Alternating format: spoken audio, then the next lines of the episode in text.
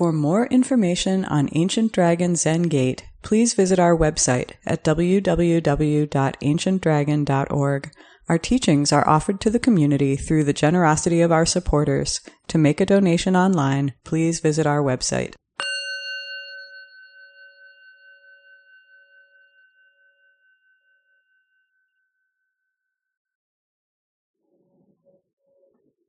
Thank you. Um, again, first, I'd like to express my gratitude um, in being asked to give a Dharma talk.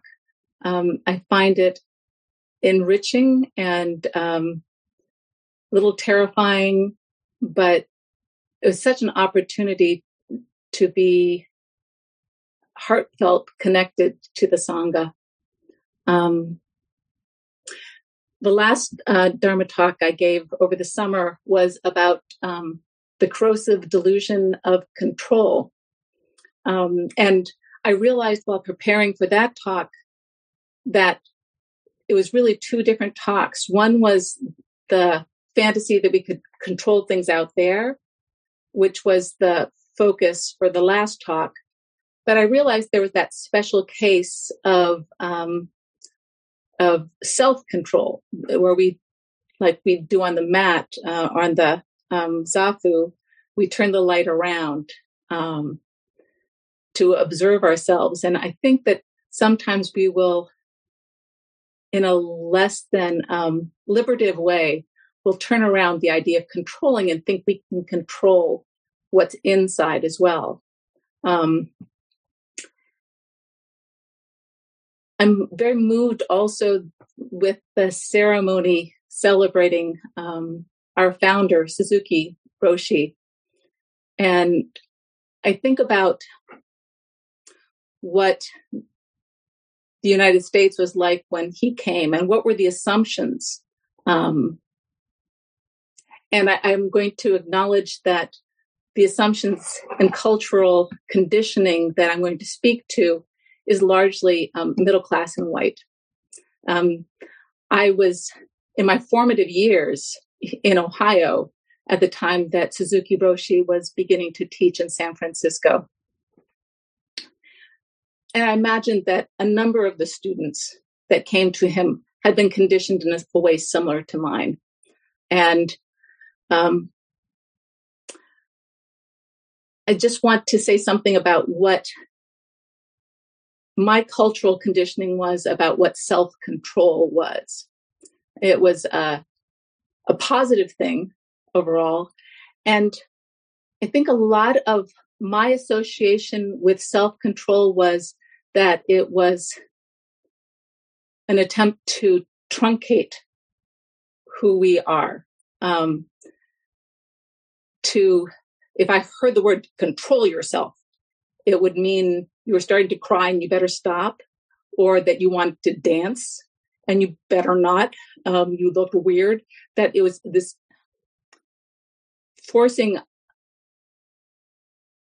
our behavior and our expression into a very narrow band.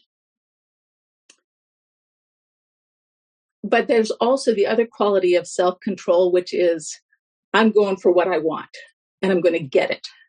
Um, there's a lot of things online about self control and self help. And um, I'm just going to read one little piece that I think is indicative of uh, an ego based quality of self control. Um, self control is a skill that helps you achieve what you want in life. Note the word skill. It is something you can work on and improve, which is promising if you're struggling with self control and often feel your goals are out of reach. This skill requires regulating your thoughts, feelings, and behaviors to achieve specific goals or avoid undesirable outcomes. You're cultivating the power to resist temptation, delay gratification, and maintain a focus on your priorities.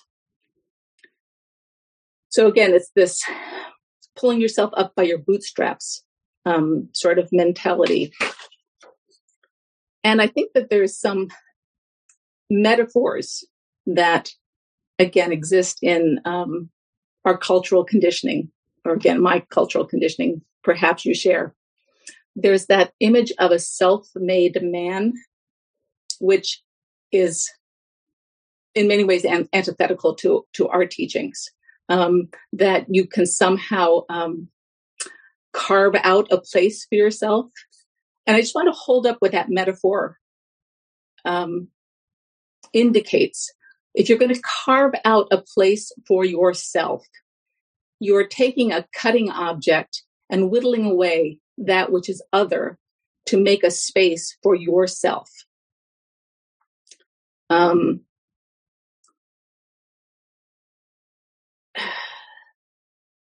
it denies that there's any interconnectedness.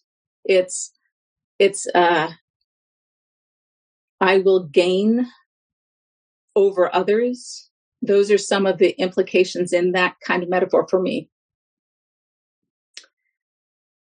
then there's a quality of when feminism came on the scene, you could grudgingly allow a self made woman, which is also somebody who could grasp for um, status, grasp for being perceived as distinct from and better than others.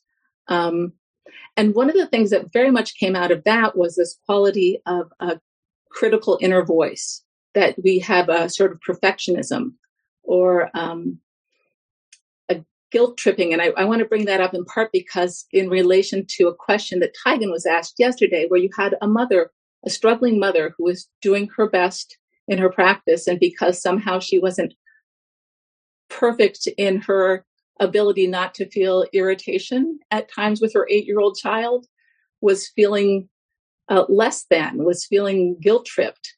Um, and I actually want to to read another little piece that I found on the on the web. Um, it's this is from the Driven Woman Network, and here's an article, and the title is "How to Carve Out Space to Work on Your Own Dreams." Parenthesis and keep everyone happy. Close parenthesis. So again, the self-made woman was not only supposed to carve out time for her own dreams, but in the process also keep everyone happy, um, which is a fairly difficult uh, task. So that's the one hand of the ego driven idea of self control. And on the other hand, I want to talk about some of the classical Buddha Dharma talking about no self. So there's self control. Does that exist? And um, what is the teaching of no self and how do they reflect on each other? So, one of the classic teachings of Buddhism is the three characteristics or marks. Some teachers will add a fourth, but the three characteristics from the early teachings, this is a Pali words, is anicca, which is impermanence, that nothing is permanent, everything is always changing, some more slowly than others. Um, then there's a dukkha, which is a suffering or a sense of unsatisfactoriness. Um, this self control seems to imply that if you get what you want, then you're going to be happy. And I think that the, the teaching of dukkha is the getting of your what you want in a, again, an ego driven sort of way, results in unsatisfactoriness, that it's not, um, you, you don't relax into a sense of peacefulness or calm. You, you, it just feeds the wanting more, which we certainly see in Silicon Valley or a lot of the, the people we hold up as being successful. And it's not surprising when we see them fall or behave in unethical ways because I think the framework that they're using is non sustaining, and anything that's not sustained will fall.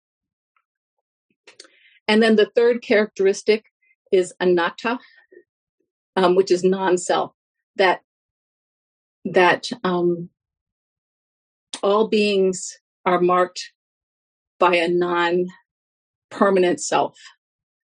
we have a, a, provisional self, obviously, to to so we can get the shopping done and cook a dinner. Um, but to know that it's provisional is is incredibly important. I, I think, as far as not reifying or making solid something that is not solid. Um, one of the other teachings that we received um, in this country as Buddhism um, made the transition over here is the Heart Sutra that we just chanted. Um, all dharmas are marked by emptiness. They neither arise nor fall, neither increase nor decrease. That there is that quality of all things having non-self having that that emptiness. Um, the line that um, spoke to me today as we chanted it was um, with nothing to attain a bodhisattva relies on prajna paramita so we're not doing this self-controlled goal oriented this is what i want to get i'm going to get it um, there's nothing to attain. Um, so that's part of the classical teaching. In Douglas's talk um, recently, during the question and answer, his talk had to do with, at least in part, that ordinary mind is the way. And in the questioning, there was um, a clarification that ordinary mind is not the karmic consciousness. It's not that ego driven, I want this, I want that. That ordinary mind is, in some ways, that which sustains everything. Um, it's not the contents of our mind, it's a substrate. Um, and one of the classic metaphors that talk about this is um, the metaphor of the wave versus the ocean, the wave versus water, that ordinary mind is water. It's the water of all things. The wave is a temporary form that arises and is going to fall. And I think one of the teachers that I've encountered that does the best job, the sweetest job of talking about no self or uh, is Thich Nhat Hanh. And I've been reading a book um, of his called No Death, No Fear. And he's he was talking about the that wave metaphor. And he goes on to say, Our true nature is the nature of no birth and no death. We do not have to go anywhere in order to touch our true nature. The wave does not have to look for water because she is water. We do not have to look for God we do not have to look for our ultimate dimension or nirvana because we are nirvana. We are God. You are what you are looking for. You are already what you want to become. You can say to the wave, My dearest wave, you are water. You don't have to go and seek water. Your nature is the nature of non discrimination, of no birth, of no death, of no being, and of no non being. Practice like a wave. Take the time to look deeply into yourself and recognize that your nature is the nature of no birth and no death. And I would go on to say, and he uses the term no self also no birth, no death is no self, right? That, again, another one of his famous bits is he holds up a piece of paper and says, This you know, this is the sunshine, this is the trees, this is the effort of felling the trees and turning it into paper and the truck driver and the gas that went in the truck to get it here. This is full of every being except the piece of paper. It's all of these things come together that when the conditions are right, right for arising of something, it arises. But it doesn't arise with a self, it arises as a gift from all other beings. Um, and another way of saying this, I'd like to um, bring up something that Zen poet Wade Wheatley said recently in a poem. And I'll just use the beginning line of the poem that he shared. I used to ask myself what kind of person I wanted to become. But lately, I've learned to ask what I want to unmake myself into. And this lovely line is the antidote to the fantasy that you can be a self made man or a self made woman. None of us are self made. We are made as a gift of all other beings.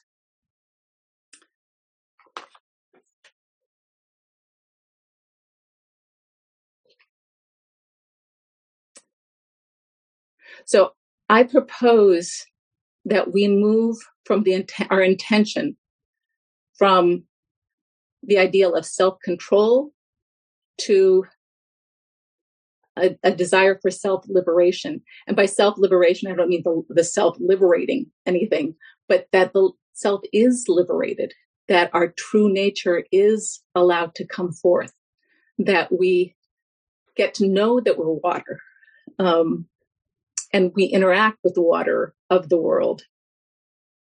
We let the water be water.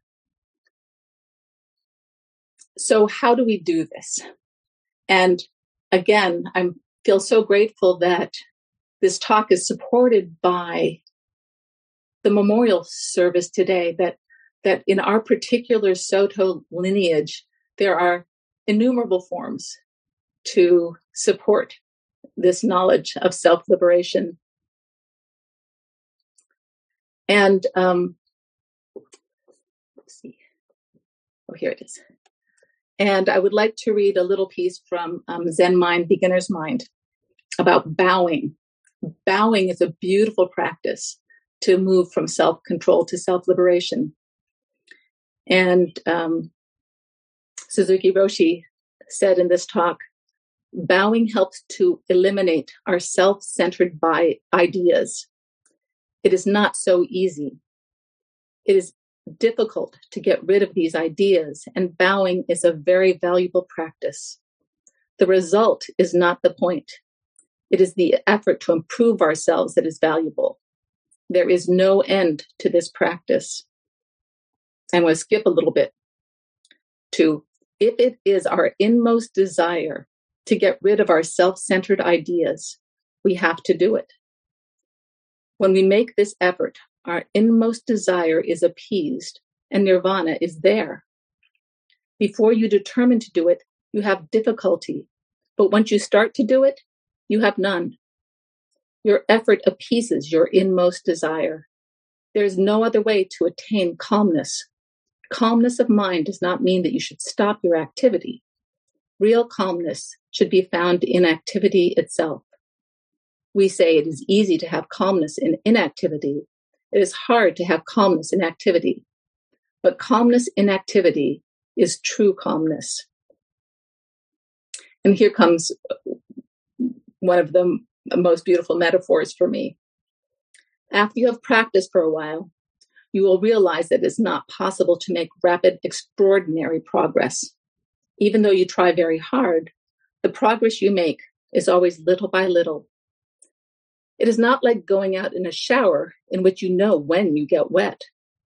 In the fog, you do not know you are getting wet. But as you keep walking, you get wet little by little. If your mind has ideas of progress, you may say, oh, this pace is terrible. But actually, it is not. When you get wet in a fog, it is very difficult to dry yourself.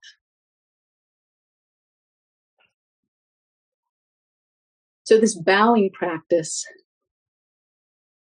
this willingness to apply yourself again and again to the practice to zazen certainly is is our central um, our central form. And as you do it day after day you don't perceive the difference but suddenly you realize that you are soaked in dharma um, i also want to hold up the inmost desire Um, we think of desire as, as sometimes not a good thing, that you get rid of suffering by getting rid of desire. But there's the desire that is the desire of the water for the wave, that that that it is the true nature and what the true nature's desire is. And and here I think that there's I have I I will confess that I have a great faith in Buddha nature and that everyone has Buddha nature. So it's thinning these superficial desires to allow some place for the inmost desire to come out, for the truest desire to come out. And another one of our practices, just me check to make sure, oh, I'm going a little long. I'm just going to mention vows. Um, our vows are, um, for those of us wearing a rakusu, um, I'm just going to hold up the three pure precepts. We take precepts and vows. Um, the three pure precepts describe the structure. This is from Reb's um, Being Upright. The three pure precepts describe the structure and fundamental design of the enlightened mind. All Buddha ancestors have vowed to constantly practice them.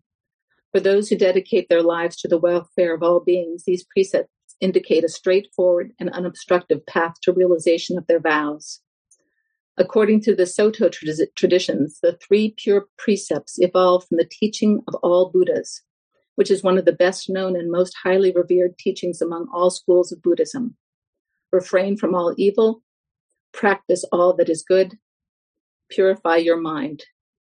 So that's the original. And then it evolved into the, the, the three pure precepts that those in this our lineage um, take is I vow to embrace and sustain forms and ceremonies. I vow to embrace and sustain all good. I vow to embrace and sustain all beings. So, again, so much more can be and will be said about vows. Um, but the vows wake us up to our inmost desires. And if taken gently, they're the fog that drenches us in this new way of being and new way of seeing. Um, so I realized that we need a little time for discussion. And um, so I'm going to end here. I just want to talk about the forms and ceremonies are gifts. The forms and ceremonies today are gifts that we did not give ourselves, but that we received. Our self control, our self made personhood did not give us these forms, but we did receive them. And I, for one, am, am grateful. We are not self made, we are made by all beings, past, present, and future. So I'm going to invite us all to put on our wicking woolen clothing and go walking out in the Dharma fog. And I invite and encourage any responses, questions, or um, reflections. Thank you all.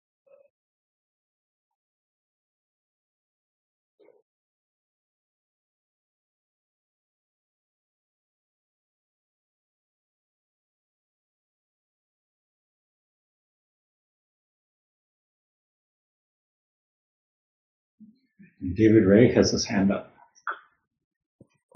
Hi, Ko. Let's see. Okay, I'll, I'll look over here. Right, you're, you're, behind me, but I'm looking at the camera. Hi.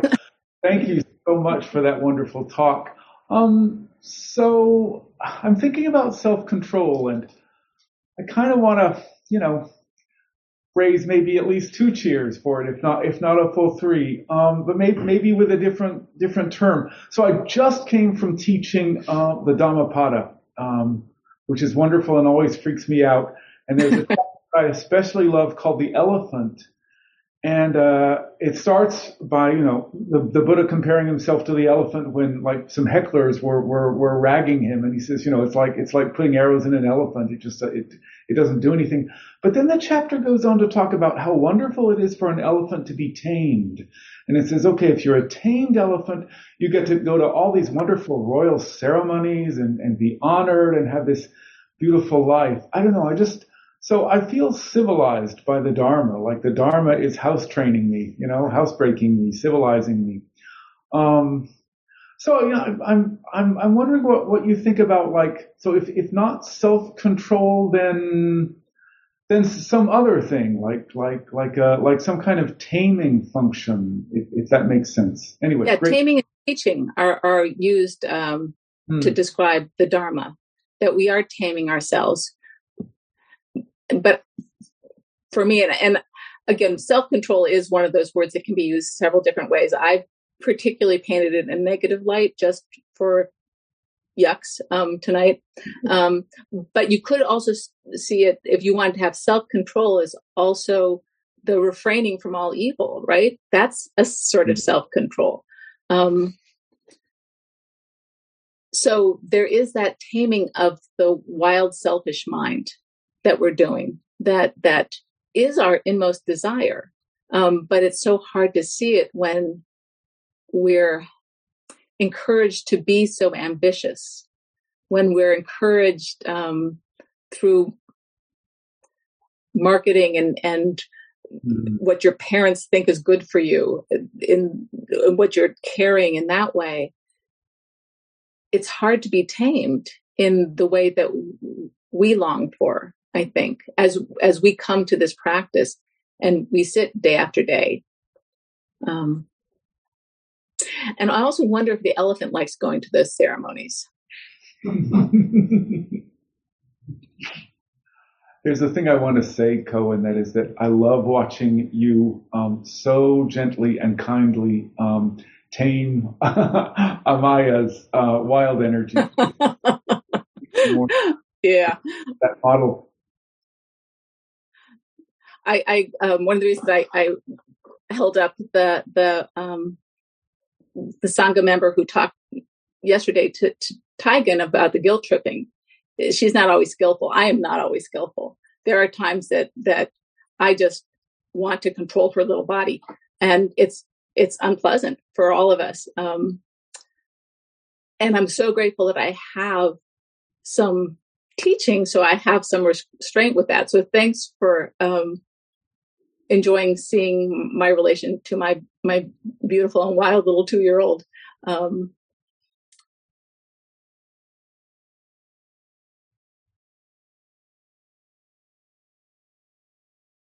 Hogatsu.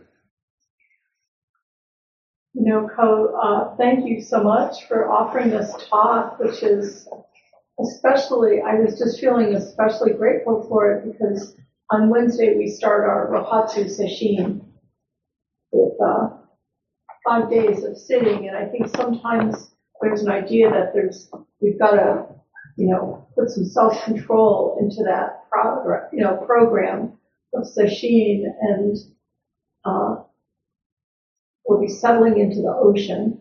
Yeah. Going the waves. So thank you very much. Yeah, and I'd like to say one more thing about that. One of the things that I was thinking about was that you do have sesshin coming up and one of the gifts of these forms and ceremonies is that you don't have, I love sesshins or practice periods because I actually don't have to control myself. All I do is surrender to the schedule. And so it's not my will being exerted as I have to come into the zendo five minute the han means going to zendo and sitting down. It's not there's no struggle. I mean there's pain there's exhaustion there's you know all that stuff.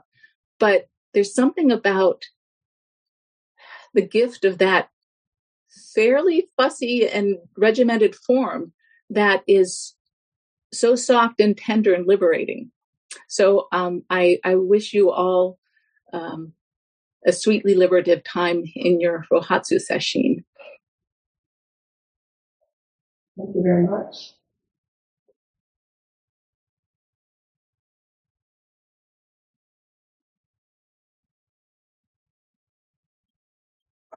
picking up on on the self control idea, I, I was uh, I've I've had a lot of uh, admonitions to the the toward the negative part of self control in my day, uh, and as we all have, I'm sure. Um, mm-hmm. The um, but the, the first precept, and I, I understand I'm uh, I, I don't have all this memorized, so I, I am paraphrasing the, the, the embrace of all things good. Did I come close? Um, yeah, close enough. That um, that involves self control too, but it's it's a positive kind of self control and and uh, the uh, very active kind of self control.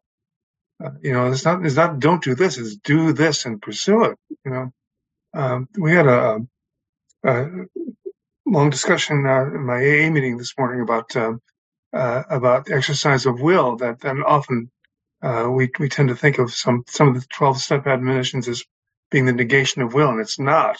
It's mm-hmm. a very it's a very willful practice, uh, a very willing practice, uh, and uh, you know, and it's best a very a positive practice. So. I just wanted to check in with the other side of that coin. I love I, I love your um, holding up is a willful practice. It's a very willing practice. And I think that harnessing yourself to your true nature is a self control. It, it's a, and it's also a releasing of self control. It, it, depends on who your self is. What what self is is is is um, is writing the rules if it's your karmic consciousness, if it's if it's a, a diluted sense of of getting, grasping, uh, things like that, which tends to grab the driver's seat quite frequently, um, that's a problem. It's is, are you putting Buddha in the in the driver's seat? your Buddha nature. If your Buddha nature is in the driver's seat, great. You know, then you have your virya, you have your your paramitas that have great effort and and concentration and things like that but first i think you have to do some real deep discerning of who's calling the shots and to not be the habitual part of us that calls the shots um, takes a non self control effort. It's, it's a peeling away. Um, because we have all these stories about the, the that this is good that I'm doing this. I got to do this. This is you. You have to. You know. You're so. It's so important to see those justification stories and let them quiet um, before you move ahead. Thanks.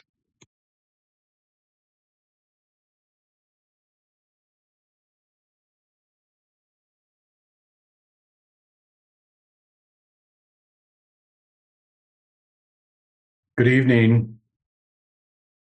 Good evening. Uh, I, I think you may have answered my question, but I'm going to ask it anyway, and maybe you can elaborate further on the topic. But I was wondering if you could um, speak a little bit about the uh, relationship between control and discipline and surrendering um, in our practice. For me, again, the quality of control means you're grasping at something. You're trying to, con- you're doing the wrestle mm-hmm. as, as opposed to the fog coming in. Mm-hmm. Um, the discipline is to keep going.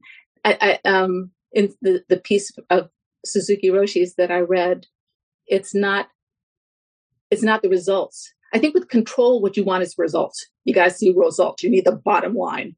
Um, and I think in the practice, it's the sustained effort that's important, regardless of what you see, that you just keep moving with it. And there's something about the piece of surrender. Surrender is not flaccid. Surrender is not falling to the floor you, you can surrender to your heart's desire and you can surrender to the effort and you can surrender to the Rohatsu Sesshin, um, which is very active very engaging as opposed to implying a conceptual outcome that you're wanting to create.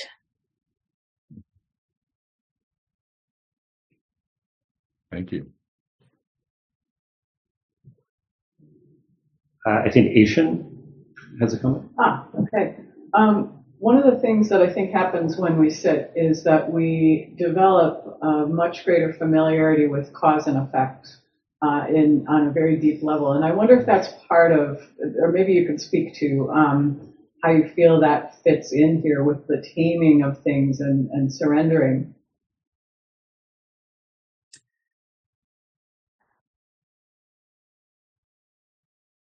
I think that until you look deeply at cause and effect,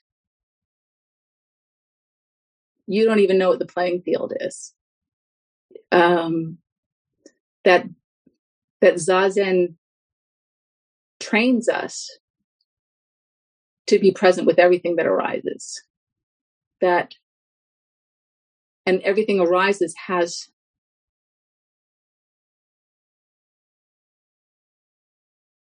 if you again look deeply into it, you see the causes and you see the direction that's flowing from it. I am not getting this very clear.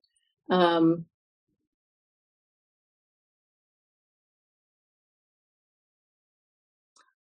what do you think? I'm, my mind is not going to come up with anything that's cogent. I'm noticing my mind um, becoming exhausted. What do you think, Asian? You know, you just described it when you, in that, in, in the moment that just passed, when you said, you know, I'm not getting it, you know, my, my mind is, is, you know, maybe you're, you're getting tired or, you know, whatever. But I, but I think that, um, I do think that as we more deeply see cause and effect, it, it helps us recognize that we're not in control, that we, um, we do have, you know, we have to exercise some um, control to bring us ourselves to practice, but then we also, um, you know, have to get out of the way. But Yeah, there are larger forces that we that we maybe grow more familiar with, you know, as as we sit, that we can harmonize with. It's a beautiful word, harmonize, that we're not trying to control it, that we are harmonized. Is is contrary to carving yourself out a, a niche, niche or a, a place. You're coming into harmony with all beings around you. And that carries you too. There's a certain control in I don't know if it's control, it's an anti-control, but it's a it's a way of merging and joining with intention, with that willingness that Joe mentioned.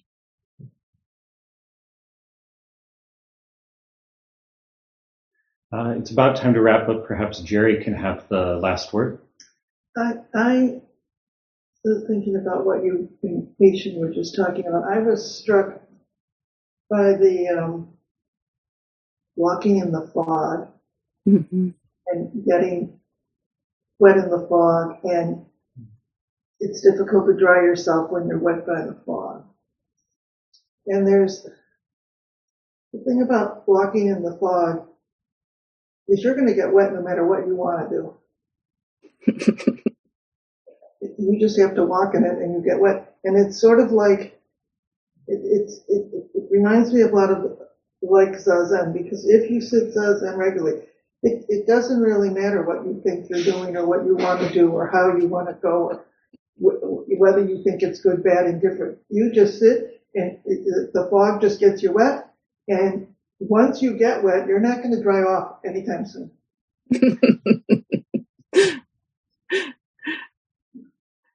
Thank you for that beautiful commentary on the Suzuki Roshi metaphor. Um, that was lovely.